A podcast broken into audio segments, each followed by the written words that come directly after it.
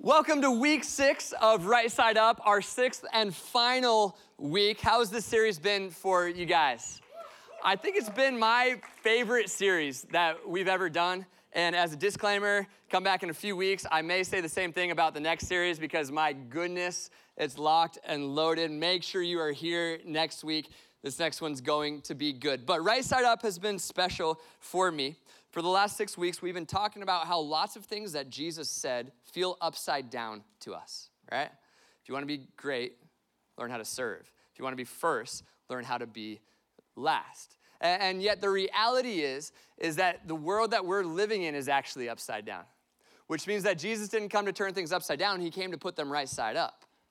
And if we want to experience the true life and love that, that Jesus came to bring, it looks like following the way of Jesus. And so we've covered a lot of ground uh, over the last few weeks truth in a relative world, and simplicity in a complex world, and surrender in a control freak world. And of course, last week, praying big prayers in a play it small world.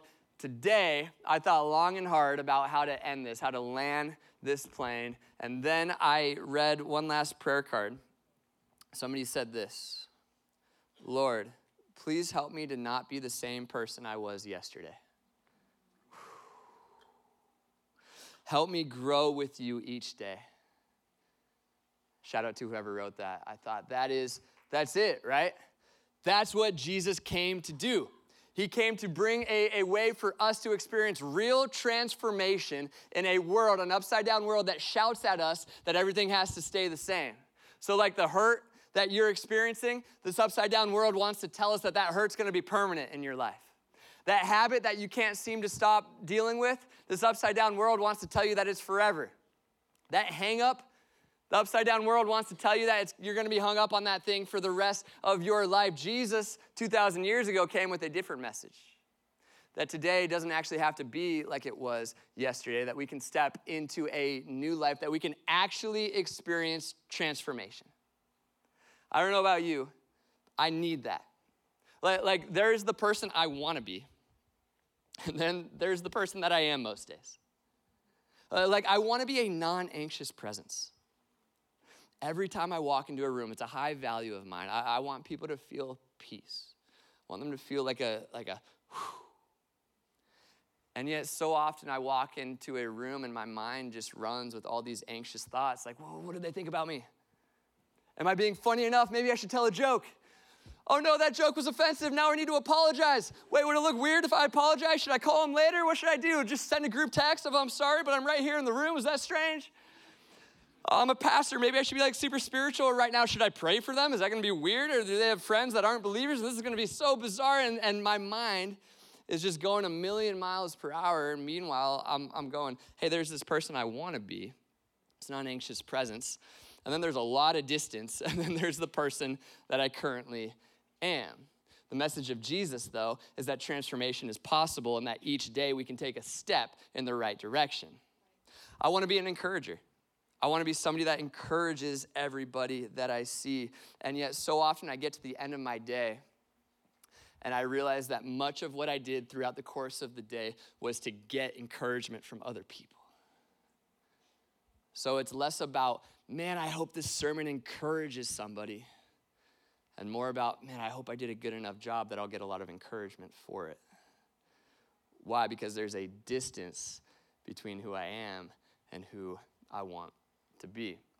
I don't think I'm alone in this. Maybe I am. We can just head, head out, go watch some football, right? But I, I don't think I'm alone in this. Luckily, transformation is what Jesus does best. So I titled this sermon, Transformation in a stagnant world. Transformation in a stagnant world, we're going to learn how Jesus um, will enable us if we will uh, allow him to be different today, just like the card said, than we were yesterday. You guys ready to, to take some steps forward? Yes. We're going to end this series out the right way. And um, we got to do it by reading one of, one of my favorite verses. It's a verse in First John chapter 4, verse 7. If you just get this verse, I'm telling you, you're going to experience transformation this week. Beloved, John writes. Underline that word if you write in your Bibles, or highlight it if you're on your phone. let us love one another, for love is from God. And whoever loves has been born of God and knows God. Okay, here's why I share this verse with you. That verse was well fought for. John wrote that verse around 95, we think, AD. So let's wind the clocks back, 95 AD. There was a church in Ephesus, which, if you've read your Bible, you might uh, that name might sound familiar. When Paul wrote the letter Ephesians, that letter was to the church in Ephesus, and um, they were meeting one Sunday morning, 95 AD. St. Jerome wrote about this a few hundred years later. And in the middle of the sermon, the back doors opened and everybody went silent. Was a good timing on that door. because John entered the room, and John was the last person left who had actually been with Jesus. So, around 30 AD, Jesus gets a group of, of disciples together, and over the course of three years, they all experienced tremendous transformation. So, like Matthew goes from being a hated, isolated tax collector to being a guy surrounded by a bunch of community making a difference in the world. Mary Magdalene, from the best we can tell from context clues, had a, a, wild past before she met Jesus, and then she becomes one of the key players of the early church. And then John was a fisherman. And uh, at the time, fishermen were, were known for being very territorial because you relied on fish to feed your family. And so we think that John had a bit of an anger issue going on. In fact, Jesus actually gives him the nickname the Son of Thunder. We don't quite know why, but, but here's uh, a good hint. Luke chapter 9. When the disciples, James and John, saw this, they saw a bunch of people um, making fun of Jesus, coming after Jesus. Here's what he said Lord, do you want us to call fire down from heaven to destroy them? This is Jesus. This is like right side up Jesus. He's like, well, we gotta love our neighbors, you know, we gotta we gotta be good to each other. And John's like, yeah, yeah, yeah, but those guys are talking trash. And so why don't we call fire down from heaven? I'll take care of this. We'll just wipe them off the face of the earth. And Jesus is like, you're you're the son of thunder, man. Like like you've got a long ways to go. But the upside down world saw John, and that's all they, that they saw. Jesus saw John and saw what he could be. And Jesus said, Hey, you're coming with me, you're sticking with me, and you just watch over the next few decades the transformation that takes place in your life. Six decades later, we're back in 95 AD in that church in Ephesus. John's the last one left who had actually been with Jesus. He's old at this point, so old that his disciples have to carry him in. Door opens, goes silent. John gets carried in by his disciples and up onto the stage. It would be like if somebody walked in right now who actually spent time with Jesus. I would be like, you, you go. You know, like tell us some more stories about Jesus. What was he like? Doesn't have much breath left in his lungs at this point. Everybody leans in. John simply goes, Hey, we got to love each other. That was it. In fact, St. Jerome says that, that oftentimes that would be his entire message, his entire sermon. I thought about just doing that. Yeah, it's week one of the NFL. Maybe I just say that and then we get out of here. Um, John got to a point by the end of his life where he was known as the apostle of love. And when you read his writings, you see why. All over the place. Beloved, let us love. Beloved, let us love. How do you go from being the son of thunder to being the apostle of love? Jesus. You spend time with Jesus. When you do that, transformation actually takes place. It's not just probable, it's guaranteed, it's promised when we spend time with Jesus. That's why I love at the end of his life, he wrote, he throw uh, 1 John back up on the screen, Beloved, let us love. Beloved, let us love. So I thought it would be helpful just to give you, you four quick, easy, practical steps towards transformation based off of, of this verse today. Because, by the way, um, information is great, but Jesus was about transformation. And inspiration is great, but Jesus was about something more than that. Like, you ever been to a conference where it's like the most inspiring thing in the world, and you leave feeling like you're like ready to run through a wall, and then you get back to your office and you're like, I don't, but I didn't, I don't know what to do still, you know? so I want this to, to not just be uh, inspirational, and I don't just want to give you information. I want this to lead to actual transformation. Four steps. The first is this live from loved. Live from loved. Throw up 1 John 4 one more time. What does John say? He doesn't just say, hey, go love each other. Try really hard to go love. He goes, beloved. He starts with our identity. Hey, who you are is loved. You are the beloved. God loves you. Now that you know that, go love each other. I've noticed in my life over the years that, that lots of the, the things that I have done have been me trying to live for love. Well, well maybe if I do enough good things, then people will, will love me. Maybe if I, if I help God out enough, then God will say, Well done, good and faithful servant. It wasn't until I was, I was leading a, a mission trip in Guatemala years ago, and I was uh, sitting up, there's this really cool balcony the end of the day, everybody had gone to bed. I was years into leading these trips, and I was exhausted. I was so tired, like a different kind of soul tired. And um, I'm looking out over this beautiful country, and I'm reading a book called The Life of the Beloved by Henri Nouwen. And he starts talking uh, about how Jesus, before he even did any ministry, God was already saying, Hey, this is my son with whom I am well pleased. And he starts talking about the importance of starting from, you already belong. So, so like, remember those two different people that I was talking about, the person I want to be and the person I am? What I had to get through my mind is this person right here is already loved. Not once I get there, but right here and right now. We have to start from loved. If we don't, we'll end up living for love. I realize this all the time when I um, start to get anxious uh, about a social uh, situation that I'm walking into. I'll be sitting in my car, I'll start to feel that, that very familiar anxiety. And I'll stop and I'll realize, well, I feel that right now because I'm thinking I have to go perform in order for these people to love me. I'm gonna go live for love. And I stop myself and I go, I'm not gonna do that anymore. I'm gonna start from loved. And then from there, I'm going to walk into this room and just try to encourage people. It's the foundation of transformation. Start from love. Live from love. Let's talk about your hurts, habits, and hangups, the stuff that you just can't seem to get out of your life. Is there a chance? I'm preaching to myself here. Is there a chance that, that somewhere in your mind you still think you have to string together a few good weeks in order to, to earn God's love for you? When we do that, when we start living for love, we're, we're guaranteeing ourselves that, that you might stay, stay sober for a couple of weeks or whatever, but eventually you're gonna fall right back into it unless you start from, no, I already belong.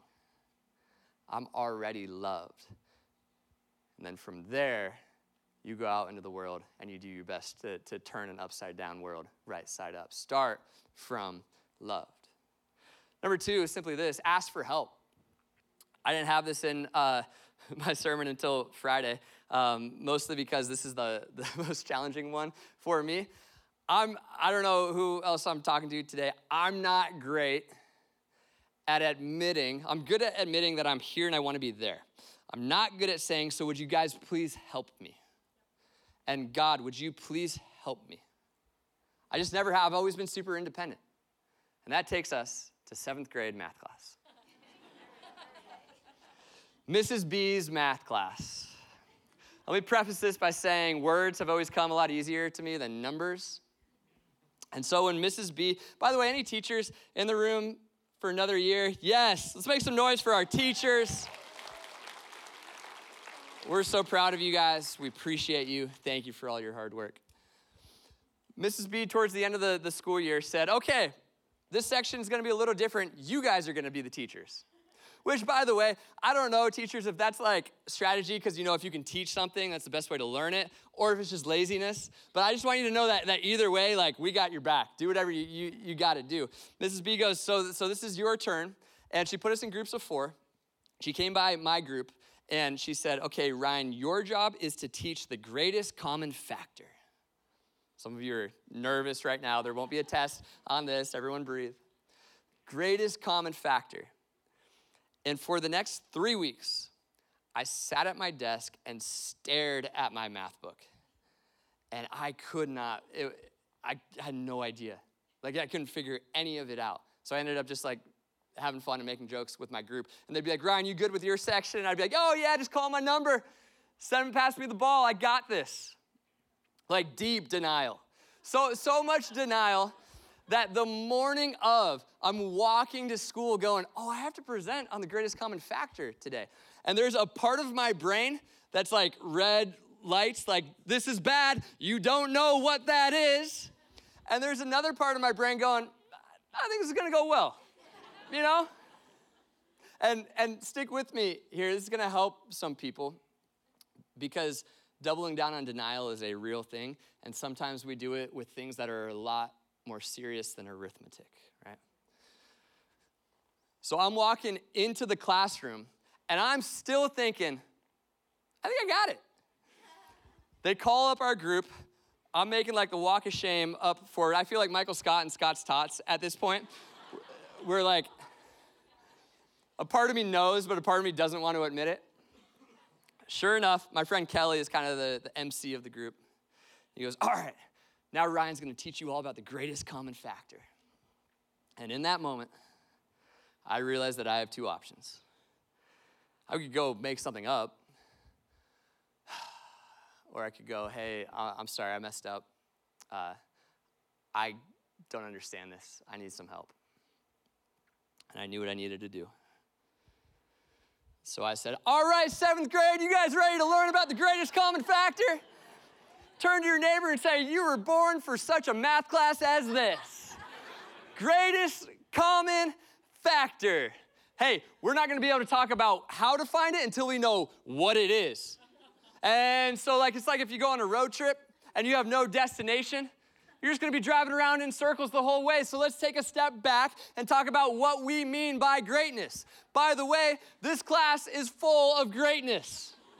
look to your left, look to your right. Greatness waiting to be unlocked. That's what we have all have in common, and that is the thing we need to factor in to this class. and so, tonight, tonight, before you sit down to do your math homework, I want you to take a moment and look in the mirror. I want you to remind yourself there's greatness. In my heart waiting to be discovered. I am not common. And that is what we need to factor into this equation the greatest common factor. I just back up.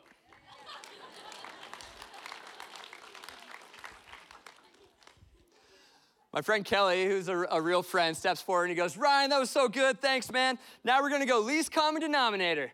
And so Kelly starts teaching least common denominator. And then you just hear this voice from the back go, Nope. Mrs. B stands up. she walks up front and she goes, Ryan, that's, that wasn't anything. and I'm sitting there like, well, it, was, it was something, right? She goes, No, it wasn't anything. And so I have to sit down, and Mrs. B teaches for the next 10 minutes, all of us, including me, what the greatest common factor is. Three weeks of denial. All I had to do was raise my hand and say, Hey, I don't get this. I don't learn very well this way. Would you please help me? Can you explain this to me? That's like every math teacher's dream. Student to ask that question. That's imperfect math teachers. Imagine how much our perfect, loving Father loves it when we say, God, I need some help. Uh, I, I want to get there, but I'm still here. Would you help? Uh, imagine how powerful it is when you uh, turn to your community, the people around you, and you say, Hey, I, I'm not there. I can't do this on my own. Would you surround me? Would you help me? Paul says it like this Galatians 6 2. He says, Carry each other's burdens. I've learned over the years that they can't carry my burdens if they don't know what the burdens are. So ask for help. Start from love, live from love, ask for help. Third thing I would say is this change your mind. The battleground for so much of transformation takes place in our mind. That's not my opinion, that's the Bible. Let's read what Paul says in Romans chapter 12 and verse 2. Do not conform to the pattern of this world. Do not conform to the upside down reality of this world. But man, it's tempting to, isn't it? Paul says, so, so go to war. Don't conform to it. Instead, be transformed. There's our word. How? By the renewing of your mind. Paul goes, the battleground is right here. If you want to experience transformation, it starts by renewing your mind by thinking about the things you think about. Now, in the last few decades, neuroscientists have done a ton of work to back this up. And by the way, I'm a big fan of when science catches up with scripture.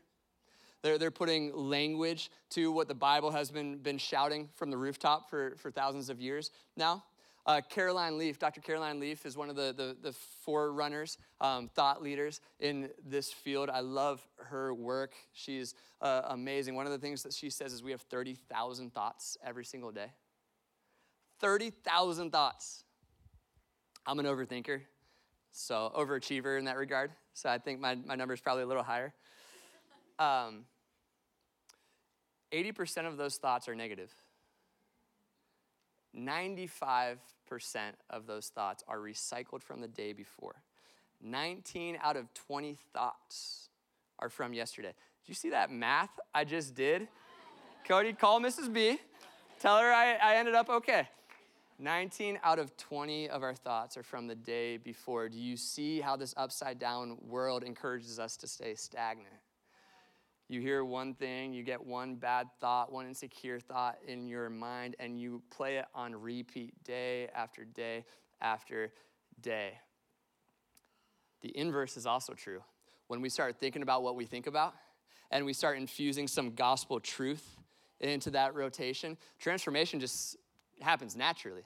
Paul, Paul says it like this We demolish arguments and every pretension that sets itself up against the knowledge of God, and we get this take captive every thought to make it obedient to Christ. Take your thoughts captive. I, will, I love like the war imagery. Paul goes, Hey, the, the, I have those thoughts too. And so I've learned to, to stop and take them captive. I've been practicing this. I take this verse very seriously. Yet yesterday, I was on my way to the coffee shop to go through my notes, and I start having those thoughts. Every time, those of you who create anything, you, you know this, you get really excited up top, and then it's a lot of work to get it done. And then there's like this dip where you go, this is awful, this is terrible. But if you press through, you realize that, that there's some, some good news on the other side of that. Well, I was in the dip yesterday, walking up into the coffee shop, this sermon's no good. Nobody's gonna, nobody's gonna resonate with this. Who am I to talk about transformation? It doesn't even make sense. Why, who, who does four points on transformation? Like, right? Like, like all these different thoughts start going through my mind. And so I order my coffee, I get a, a sandwich on a bagel, and I go to my table and I take a seat and I, I put my feet on the ground, I close my eyes, and I go to war. I take my thought captive. The way I do it is I, I give it a name. I go, okay, this is what I'm thinking right now. Here, here is the lie. And then I uh, give it some space. I allow myself to, to feel it. And then I start preaching gospel truth over it. The same spirit that raised Jesus from the dead is alive and moving in me. Certainly, if he can raise Jesus from the dead, he can help me write a sermon. We've got this. I am a child of God. Romans 8 1 says there's no condemnation for those who are in Christ Jesus. Romans 8 28 says he works all things together for the good of those who believe. Galatians 5 1 says it is for freedom that Christ has set me free. And so I'm going to stand firm and not submit again to a yoke of slavery. Take your thoughts captive. I open my eyes, and the barista is just standing right there. she goes, I'm so sorry. I didn't want to interrupt you. We're out of bagels. It's like, oh, can I put it on bread? It's like, yeah, put it on bread. That's fine. Don't mind me, I'll just be over here taking thoughts captive.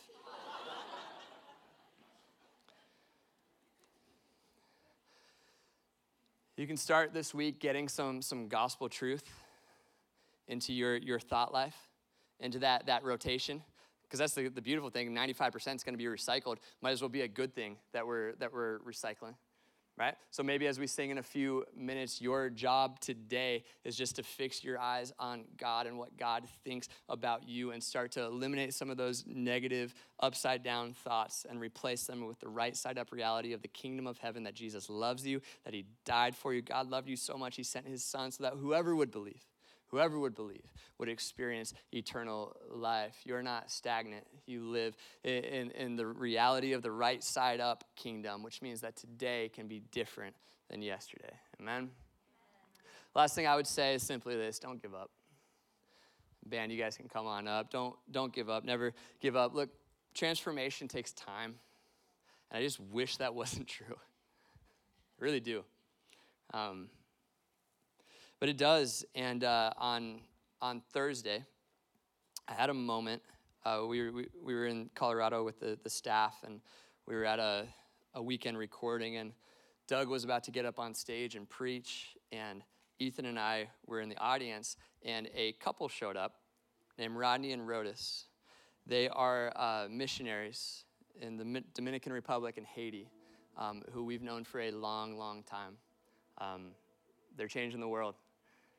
And uh, 10 years ago, we got to live with them for a couple of months. And at the time, we were so fresh into this whole thing um, that, like, we knew we, we, we loved the preaching part of it, or starting to. We weren't any good at it, but we, we loved trying.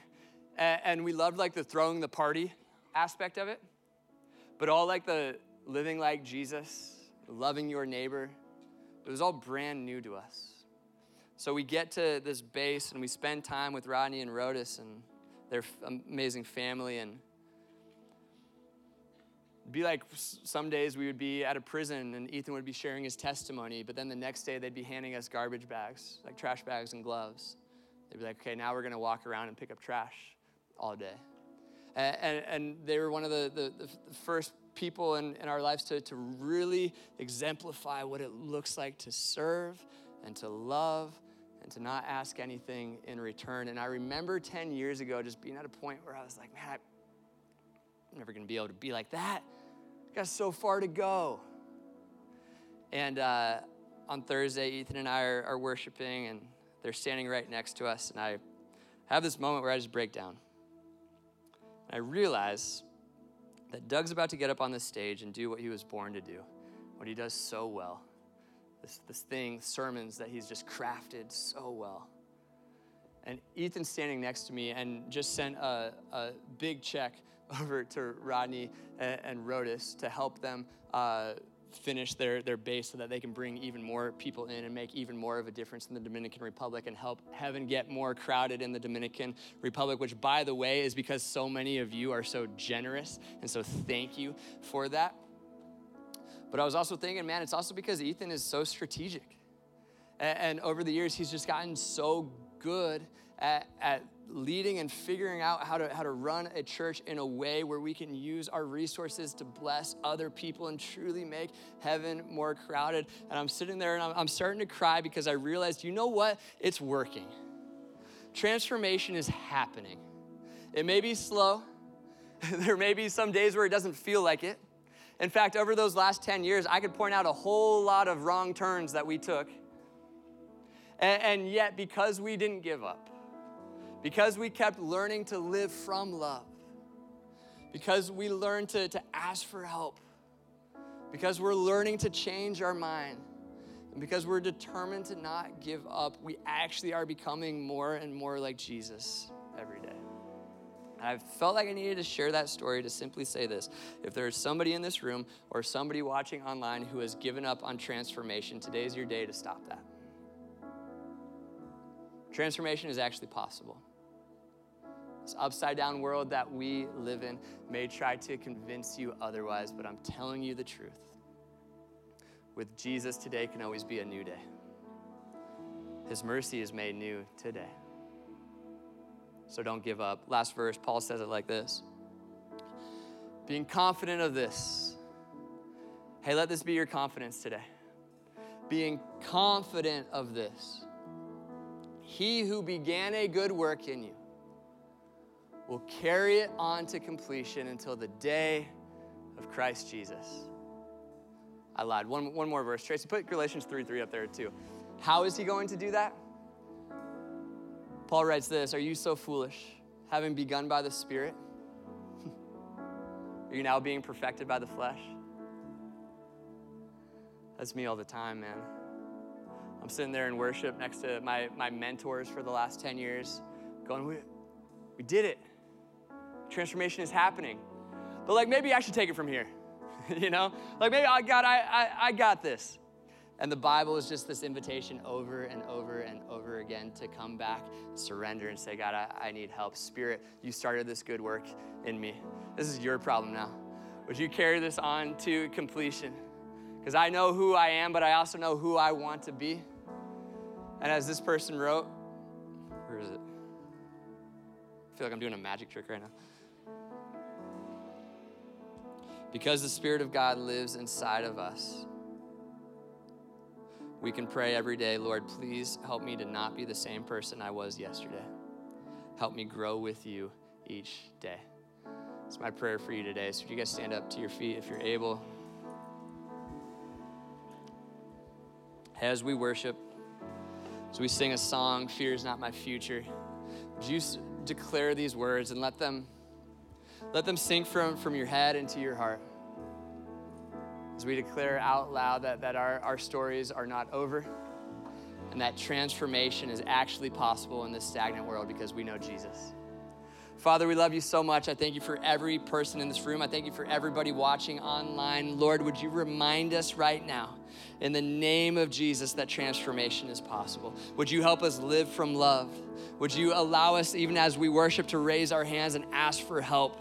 Lord, empower us this week to change our minds. And for the person in this room who's ready to give up, I pray an extra ounce of grace and your blessing over them right now. Remind them that you love them, that you care about them, and that you aren't finished with them yet. In Jesus' name, amen.